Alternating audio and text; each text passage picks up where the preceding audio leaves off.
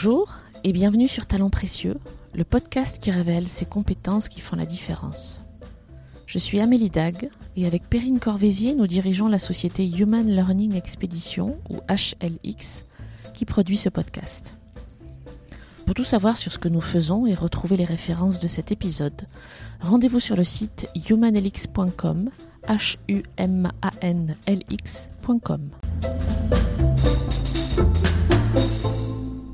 fait, j'adore les marques. Voilà, je suis complètement fascinée par l'histoire des marques et euh, je crois beaucoup au ce qu'on appelle le soft power, c'est-à-dire qu'avec euh, des biens de, con- de consommation, on peut faire bouger les lignes. On peut faire bouger les mentalités, on peut euh, rendre une certaine fierté d'une certaine culture via des biens de consommation. Quand Myriam Benomar, fondatrice de la marque Chaheri, a accepté ma proposition d'interview, je me suis dit que l'heure de la revanche de mes cheveux allait enfin sonner. Chaheri, c'est une marque naturelle de produits pour les cheveux frisés des femmes, une marque qui n'a pas un an et qui cartonne déjà, et c'est aussi l'histoire d'une femme, Myriam, qui décide de faire de sa passion pour les marques un moyen de réhabiliter une certaine forme de beauté et une culture. Dans cet épisode, vous entendrez Myriam raconter comment ce projet qu'elle avait en tête depuis longtemps a fini par devenir une réalité. Parler de préjugés, de la nécessité d'être focus et d'audace, bien sûr. Loin des clichés que l'on peut avoir sur les entrepreneurs, elle nous dit avec simplicité que le fait d'avoir des enfants la structure et la protège de l'épuisement professionnel. Un discours engagé, passionné même, que je suis très fière d'avoir recueilli à notre micro et de vous offrir dans cet épisode. Bonne écoute. Bonjour Myriam, Bonjour Amélie. merci de me recevoir chez toi aujourd'hui. Merci d'être venue chez moi. Myriam, aujourd'hui tu es euh, la fondatrice de Chaheri. Est-ce que tu peux nous expliquer qu'est-ce qu'il y a derrière ce joli mot? Alors, Shairi, qu'est-ce que ça veut dire déjà? Shairi, ça vient de l'arabe, qui veut dire mes cheveux. Ça veut aussi dire ma poésie, suivant comment on le prononce. Et ça veut dire ma poésie dans plusieurs langues, donc euh, en arabe, mais aussi en perse, en hébreu et en hindi. Donc euh, c'est vrai que nous, nos cheveux, qui sont frisés souvent, c'est un véritable poème. Donc, euh, donc j'aimais bien ce double sens euh, pour ce nom de, de marque. Donc Shairi, c'est une marque qui veut euh, revaloriser un type de beauté et en particulier un type de cheveux, euh, le cheveu frisé. D'accord, j'avais jamais pensé à mes cheveux frisés comme un poème, mais j'aime bien que tu le dises comme ça. Bah, c'est un poème au quotidien. On se retrouve euh, chaque matin devant un véritable poème, Ouais, euh, devant la glace. Je suis contente que quelqu'un adresse le sujet. Donc voilà. Donc euh, c'est tout neuf. Tu me disais que la, la marque s'est lancée il y a moins d'un an, c'est ça? Ah, Tout à fait, il y a dix mois, oui. Ouais. Après, on travaille dessus depuis un peu plus de deux ans. Mais le lancement s'est fait euh, en mai euh, 2018. euh. Donc vous concevez, vous fabriquez, vous faites fabriquer et vous vendez des produits pour les cheveux frisés des femmes, c'est ça? Tout à fait. Alors, on- c'est une marque euh, naturelle, à plus de 95% naturelle. Donc, on développe nos formules.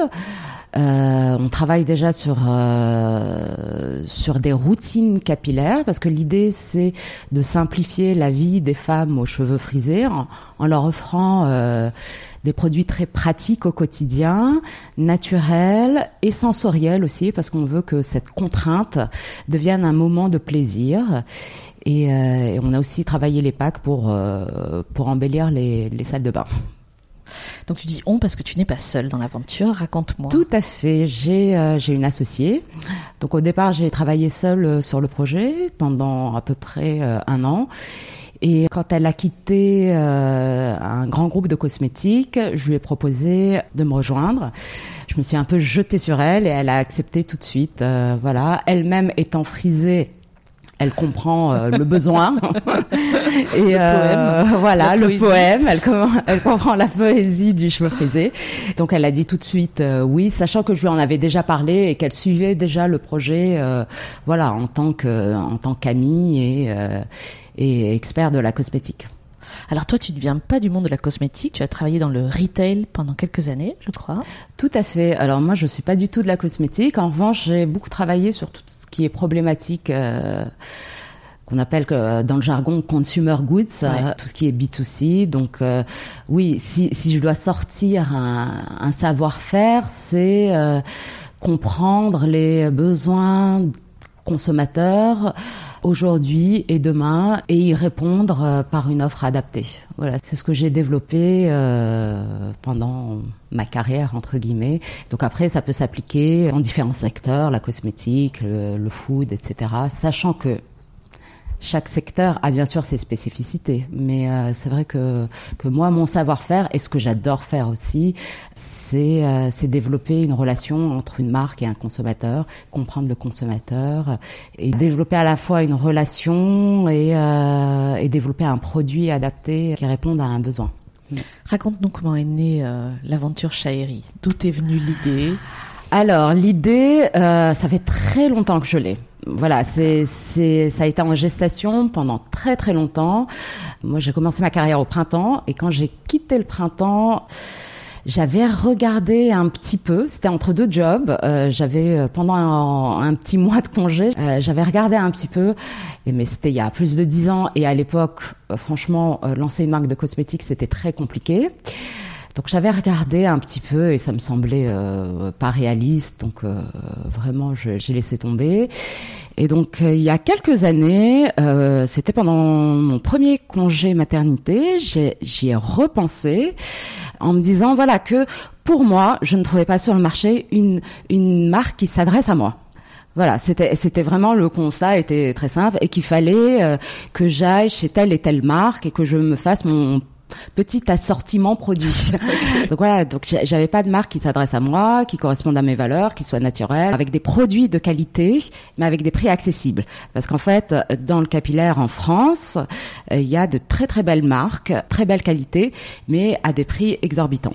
Donc moi l'idée c'est un peu le modèle qu'on trouve aux États-Unis. Mais voilà, aux États-Unis, il y a beaucoup de marques euh, capillaires qui sont euh, de bonne qualité euh, à un prix accessible. Donc moi je ne trouvais pas ça sur sur le marché français. Et donc voilà, régulièrement tous les trois ans, j'y ai pensé. Et quand j'ai quitté mon dernier poste, j'y ai repensé.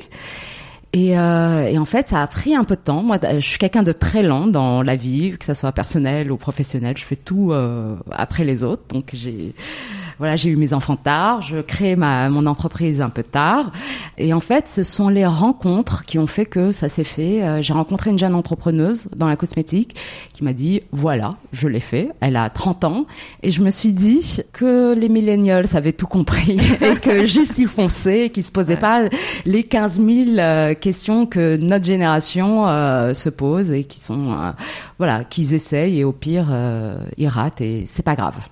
Tu te souviens des questions que tu te posais qui t'empêchaient d'avancer à l'époque? Bah, c'est euh, c'est la version du risque. Euh, après, bon, voilà, je suis mariée, j'ai deux enfants, donc euh, j'ai un emprunt immobilier. Donc voilà, c'est c'est l'entrepreneuriat, c'est quand même renoncer à un salaire confortable. Et c'est vrai qu'il y a quelques années, par exemple, pour être très très honnête, il y a quelques années, je l'aurais pas fait parce que on pouvait pas vivre sur un seul salaire. Aujourd'hui, euh, mon époux gagne suffisamment bien sa vie pour pouvoir euh, survenir euh, aux besoins de quatre personnes. Il faut, faut être aussi très très honnête par rapport à ça. Je pense que l'entrepreneuriat, on le fait soit très jeune quand on n'a pas euh, de charge, on n'a pas d'enfants, on n'a pas d'appart, euh, au pire, euh, on peut avoir encore un soutien parental. Soit on le fait un peu plus tard, comme moi, quand on peut, quand on a la chance de pouvoir, parce que tout le monde ne peut pas, mais quand on a la chance de pouvoir avoir un soutien à côté. Est-ce que tu peux me raconter le succès professionnel dont tu es le plus fier? Aujourd'hui, c'est Shairi. Hein. Laisse-moi finir ma question, non, je plaisante. D'accord, alors raconte-moi, qu'est-ce qui te rend fier là? Ah, là euh, spontanément Alors vraiment spontanément, parce que euh, c'était hier soir.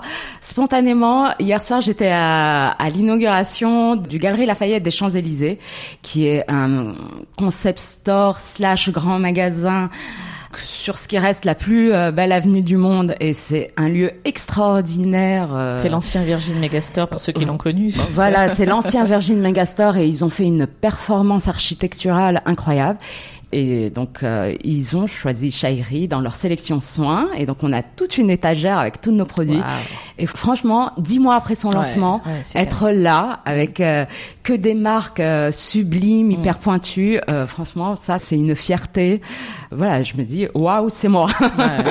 être parmi ces happy few qui font la, la, la, mode, l'art, la beauté et être invité. Franchement, moi j'ai été très honorée et, et, voilà. Et je ne représentais pas une marque en tant que salarié, c'était vraiment mm, voilà mm. quelque chose que j'avais créé from scratch, comme on dit.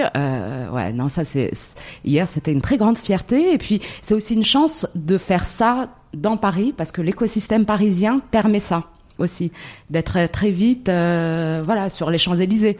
Euh, je pense qu'on crée une marque je sais pas à Nantes ou à Toulouse, ça se fait pas aussi rapidement euh, en tout cas, dans ce milieu-là de la beauté. Oui, voilà, dans ce milieu-là, dans ce milieu-là. Après, il y a des très très, il y a des très très belles euh, réussites. Euh, c'est peut-être un peu du parisianisme ce que ce que je dis, mais non, non, mais dans ce secteur-là, je comprends. Mais euh, bon, après, je viens aussi un petit peu de ce secteur-là parce que j'ai longtemps travaillé dans les grands magasins, etc. Mais mais il y a quelque chose de, en tout cas, hier soir, je me suis dit, oui, ça, c'est Paris. Il reste quelque chose de très magique. À Paris. Il y a 15 jours aussi, j'étais à Cosmoprof, qui est le euh, salon professionnel le plus important euh, dans la cosmétique à Bologne et où on rencontre tous les distributeurs, euh, que ce soit des États-Unis, d'Afrique, du Moyen-Orient et d'Asie. Et franchement, dès qu'on dit qu'on est une marque française et qu'on est référencé aux Galeries Lafayette sur les Champs-Élysées, bah, les gens ils vous, ils vous regardent, vous voyez l'expression des gens changer. Et ça, c'est quelque chose de très très important. En fait, euh, je pense que les Français s'en rendent pas compte à quel point c'est important. Euh, mm. C'est euh, c'est important économiquement parce que ça crée de l'emploi, parce que la cosmétique française c'est le leader mondial. C'est il y a des énormes enjeux. Ça, c'est très important de le conserver parce que voilà, à côté de ça, bah, à Bologne, les Coréens, ils avaient un pavillon pour eux. Donc voilà il, y a des gens qui sont en train de travailler euh, là-dessus. Et, et, je pense que c'est vraiment très important que la, que la, que la France garde son leadership dans, dans la cosmétique. Et euh, il y a quelque chose de magique dans Paris qui fait rêver les gens. Donc euh, on le voit dans dans les yeux. Et ça c'est euh, bah, super d'y participer. Voilà à sa toute petite échelle. Alors qu'est-ce que tu as fait toi euh, pour, après dix mois d'existence de la boîte ou de présence de, ta marque sur, sur le marché, pour être référencé dans le nouveau magasin des Galeries Lafayette sur les Champs-Élysées? Qu'est-ce que tu as mis de toi dans cette histoire? Il y a beaucoup de moi dans Shairi, dans la marque. Il y a aussi beaucoup de mon associé. De toute façon, quand on est, quand on crée une marque from scratch, il y a, il y a l'esprit du créateur est très très présent et il y a beaucoup de sincérité aussi. Comment est née la marque? En fait, le besoin rationnel du cheveu frisé, moi je l'avais identifié comme j'ai dit depuis euh, des, des, années.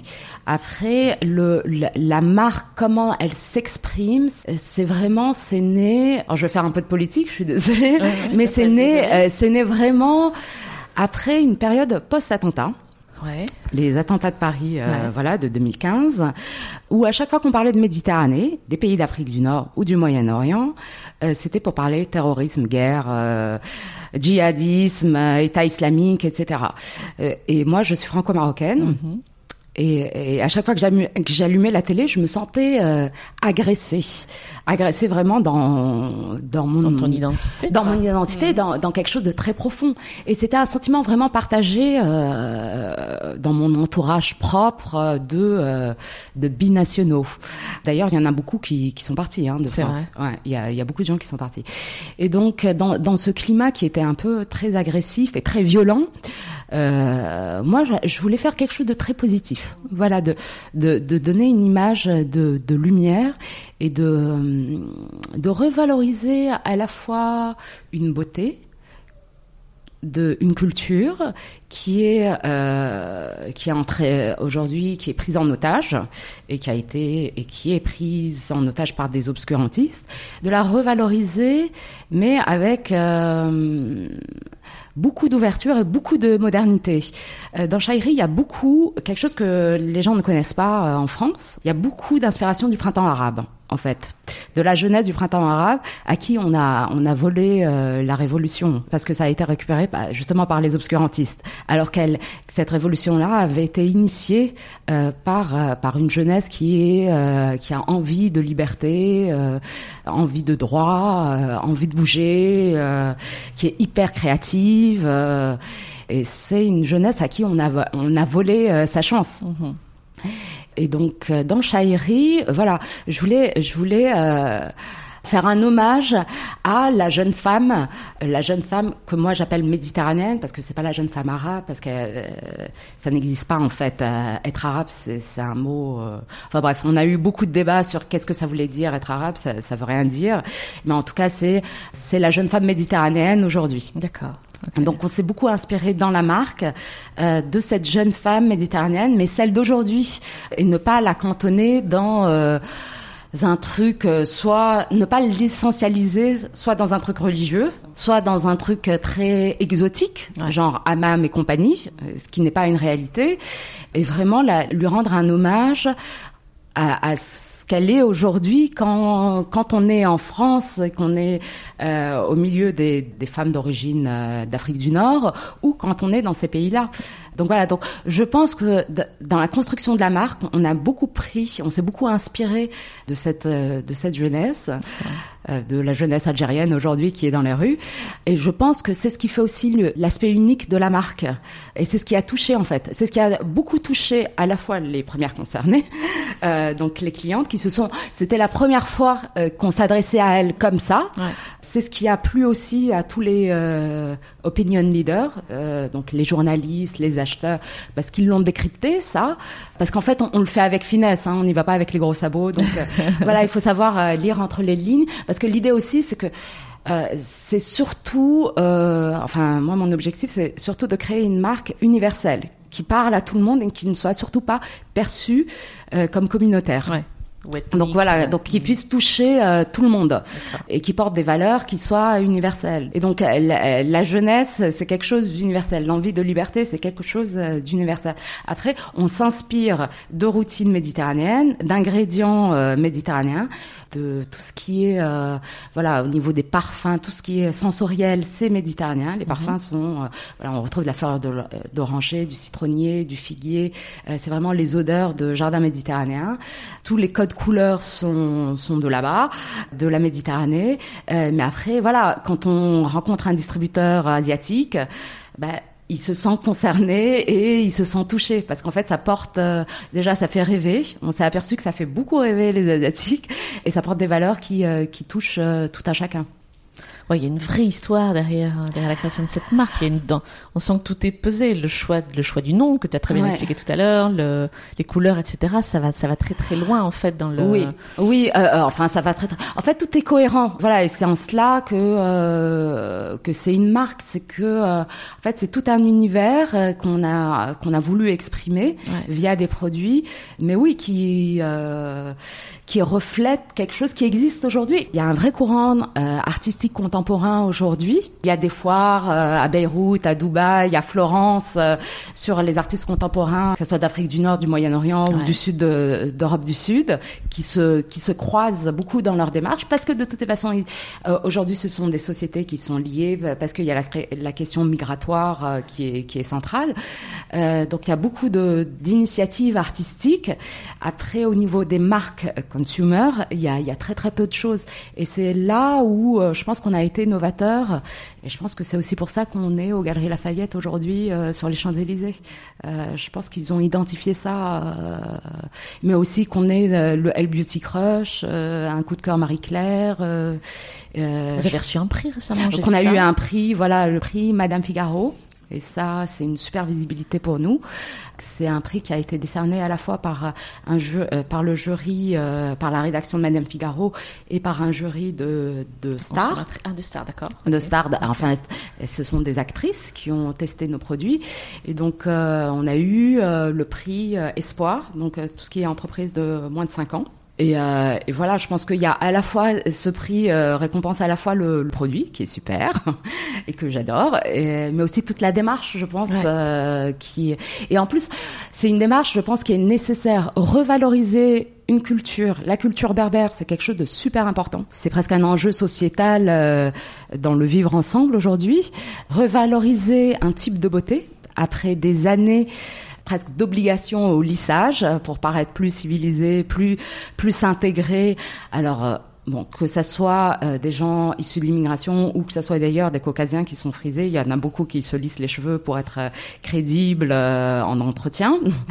Je pense que il y a une nécessité de revaloriser un type de beauté et que la beauté lisse, euh, quelle que soit son origine, ne doit pas être le le critère de beauté dominant. J'entends plein de choses dans ce que tu viens de dire. On pourrait parler des heures là-dessus, mais je sais que tu as d'autres choses à faire derrière. Non, mais j'entends l'authenticité, de la sincérité.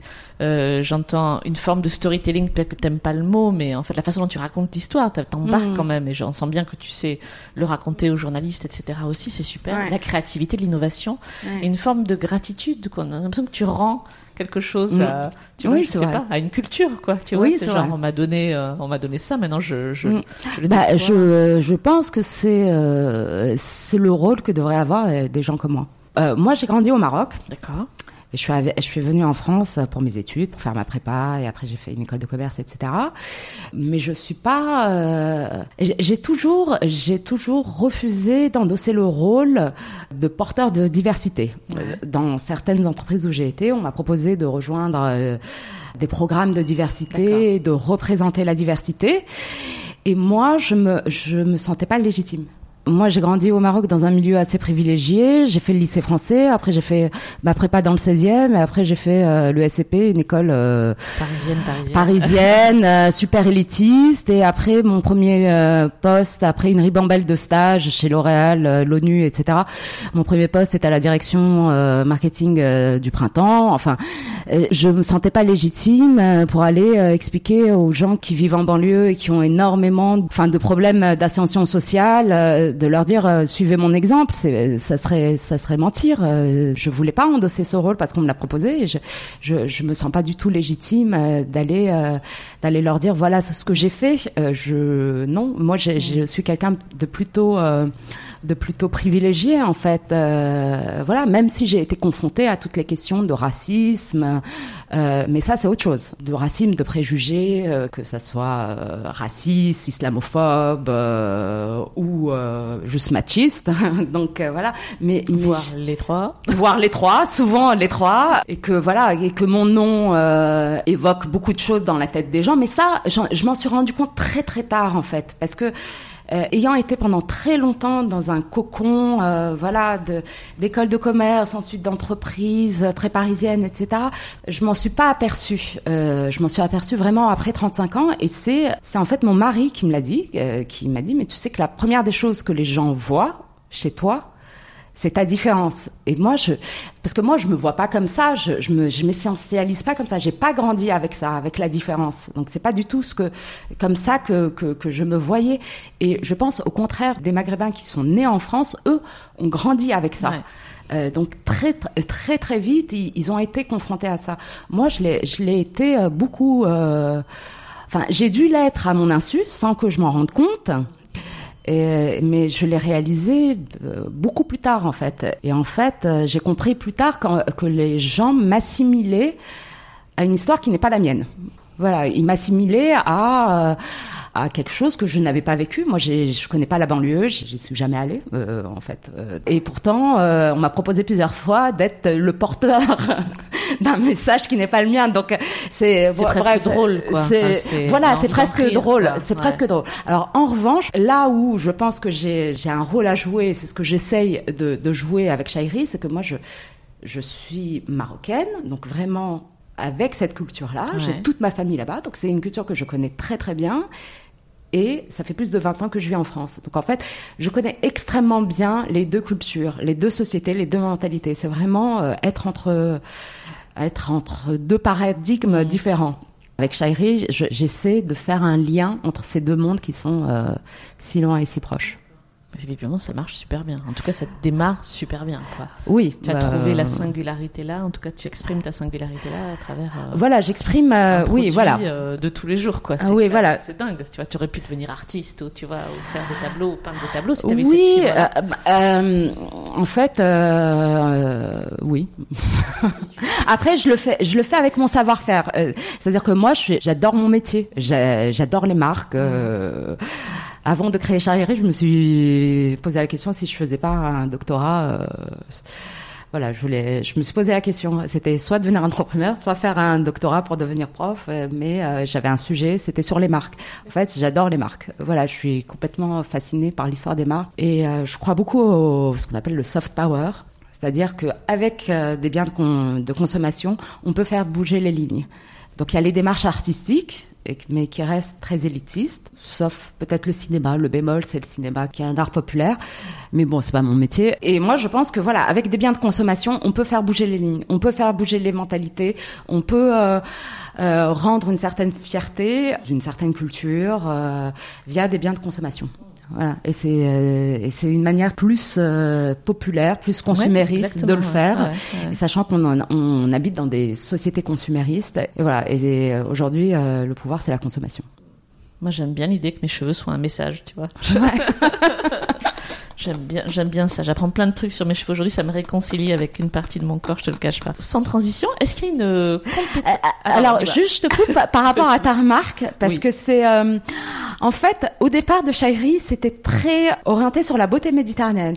Et après, Barbara, mon associée, qui est, qui est, franco-française, caucasienne, et qui a les cheveux bouclés, je me suis aperçue que cette euh, problématique, cette histoire du cheveu bouclé frisé, était encore était universel en fait. Absolument. C'est-à-dire et tu me le et tu me le confirmes et et toutes nos clientes nous le confirment. En fait, j'en avais pas conscience, mais en fait, on peut être blonde et, euh, aux yeux bleus mhm. et euh, avoir grandi avec l'idée que son cheveu frisé et c'était pas bien. Exactement. Et avoir essuyé les blagues au lycée, au collège, les, tous les complexes de la terre, etc. et donc voilà, c'est aussi super important euh, de euh, enfin de revaloriser ce cheveu, qu'il soit euh, blond, brun, euh, marron, euh, noir, voilà. On a parlé de, toi, de tes compétences à toi. Enfin, tu en as parlé à demi-mot de ce qui t'a amené à ce, début de succès-là, parce que c'en est un. Hein. est un, est un succès qui naît là, sous nos yeux. Est-ce que, avec les gens avec lesquels tu travailles, que ce soit ton associé, tes collaborateurs, tes partenaires, tes prestataires, tes distributeurs, est-ce qu'il y a une compétence particulière que tu recherches, même inconsciemment? Moi, je, je, je viens pas de la cosmétique, donc euh, déjà c'est l'expertise, voilà, la formulatrice, le labo, euh, donc ça, là il y a un vrai aspect euh, de conseil technique. technique. Mhm. Et en fait, moi, plus ça va, plus je me rends compte que je suis vraiment généraliste. Donc moi, ce que j'aime bien, c'est asseoir autour d'une table des experts très techniques et les faire travailler ensemble et, et, les coordonner pour exprimer une vision. Après, c'est vrai que moi, ma limite, c'est que dès que ça devient très technique, je perds un peu patience. Et c'est là que mon associé, Barbara, qui est architecte de formation, donc qui a une, une façon de prendre les choses beaucoup plus techniques que moi, euh, c'est là qu'elle intervient et qu'elle arrive à faire les euh, 50 allers-retours euh, avec le labo euh, jusqu'à ce que euh, la formule soit parfaite et qu'elle lâche pas l'affaire. Donc voilà, il y a, y a c'est surtout cet aspect technique que, que je recherche chez les collaborateurs, enfin les collaborateurs, chez plutôt nos fournisseurs. Et après, moi, je me rends compte aussi, euh, il y a quelque chose qui existe dans l'entrepreneuriat aujourd'hui énormément l'échange avec les autres entrepreneurs. Et ça, on échange beaucoup. Il y a un vrai retour d'expérience où on se parle beaucoup de nos expériences. Euh, parce qu'en fait, euh, on découvre toujours. Moi, j'ai jamais créé de boîte avant, donc euh, on est tout le temps en train de prendre des décisions sur plein d'aspects, des aspects légaux, des aspects de négociation avec des distributeurs, avec voilà. C'est pas très compliqué parce que pour le coup, c'est pas très technique, mais c'est juste une histoire d'expérience. Quand c'est la première fois que vous le faites, vous savez pas forcément, euh, je, je, sais pas, je prends un exemple très concret, c'est quoi le meilleur taux euh, sur les dépôts de marque, qu'est-ce qu'il faut euh, déposer en priorité ou comment, quel intitulé, enfin bref. Et donc là, on échange énormément avec tout un réseau d'entrepreneurs de manière, pour l'instant, très informelle, mais on se rend compte qu'on se pose tous plus ou moins les mêmes questions et qu'on a tous plus ou moins les mêmes galères entre guillemets parce qu'il y en a plein Donc il y a un côté très rassurant euh, de voir qu'on n'est pas seul euh, face à la montagne à franchir. Est-ce qu'il y a des choses que tu aurais aimé apprendre plus tôt dans ta carrière, voire dans tes études? Le côté euh, même pas peur. Voilà, ça en tout début de carrière dans le retail, c'était un peu la culture de la boîte, c'est-à-dire on essayait des choses et si ça marchait pas, c'était pas grave. Et ça c'est très euh, c'est très retail. Et euh, après le retail, je suis passée chez les marques où là, rien n'est laissé au hasard et on teste et reteste tout avant de lancer. Et c'est vrai que ça m'a donné euh, une vraie enfin un vrai niveau d'exigence. Donc je suis un peu euh, perfectionniste. Mais en même temps, bah, si quelque chose n'est pas parfait, c'est pas grave. Et ça, je me, je le réapprends avec l'entrepreneuriat. C'est-à-dire que c'est pas grave si euh, si on sort un produit qui n'est pas parfait, bah on l'améliorera la prochaine prod. Euh, c'est pas grave si euh, un visuel n'est pas parfait. Personne, en fait, on se rend compte que personne ne s'attend à ce qu'on sorte. On n'est pas L'Oréal, quoi. À ce que euh, quoi, à ce que tout soit euh, parfait, parfait.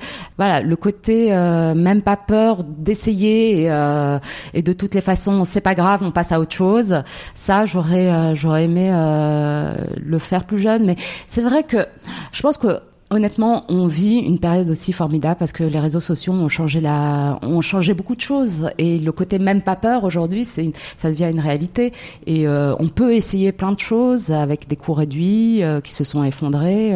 on peut exprimer des choses et essayer sans grand risque, alors qu'il y a 10-15 ans, c'était pas possible. J'imagine que la, les journées sont denses, euh, la marque se lance, vous êtes un peu partout, tu étais, euh, en Italie il y a une semaine, voilà, tu étais à l'inauguration hier soir, etc. Il y a plein de choses. Comment tu fais pour euh, garder ton énergie, te ressourcer? Est-ce que c'est un sujet? Alors, c'est un sujet et c'est vrai qu'on n'en parle pas. Il y a beaucoup d'entrepreneurs qui sont un peu au bord du burn-out. Moi, ce qui me sauve, c'est que j'ai des enfants. Donc, de toutes les façons, il y a un moment donné où ça s'arrête. Parce que c'est vrai que je pourrais travailler, mais en fait, euh, je pourrais travailler jusqu'à 11 heures tous les jours.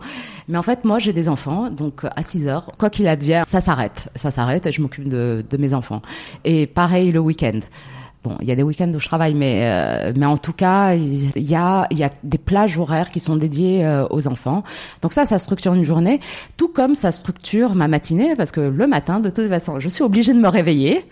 Je les dépose à l'école et à 9h moins le quart, je suis en train de travailler. En même temps, c'est une certaine discipline qui est nécessaire, une autodiscipline qui, qui a été vraiment nécessaire pour monter le projet, où on est un peu face à la page blanche.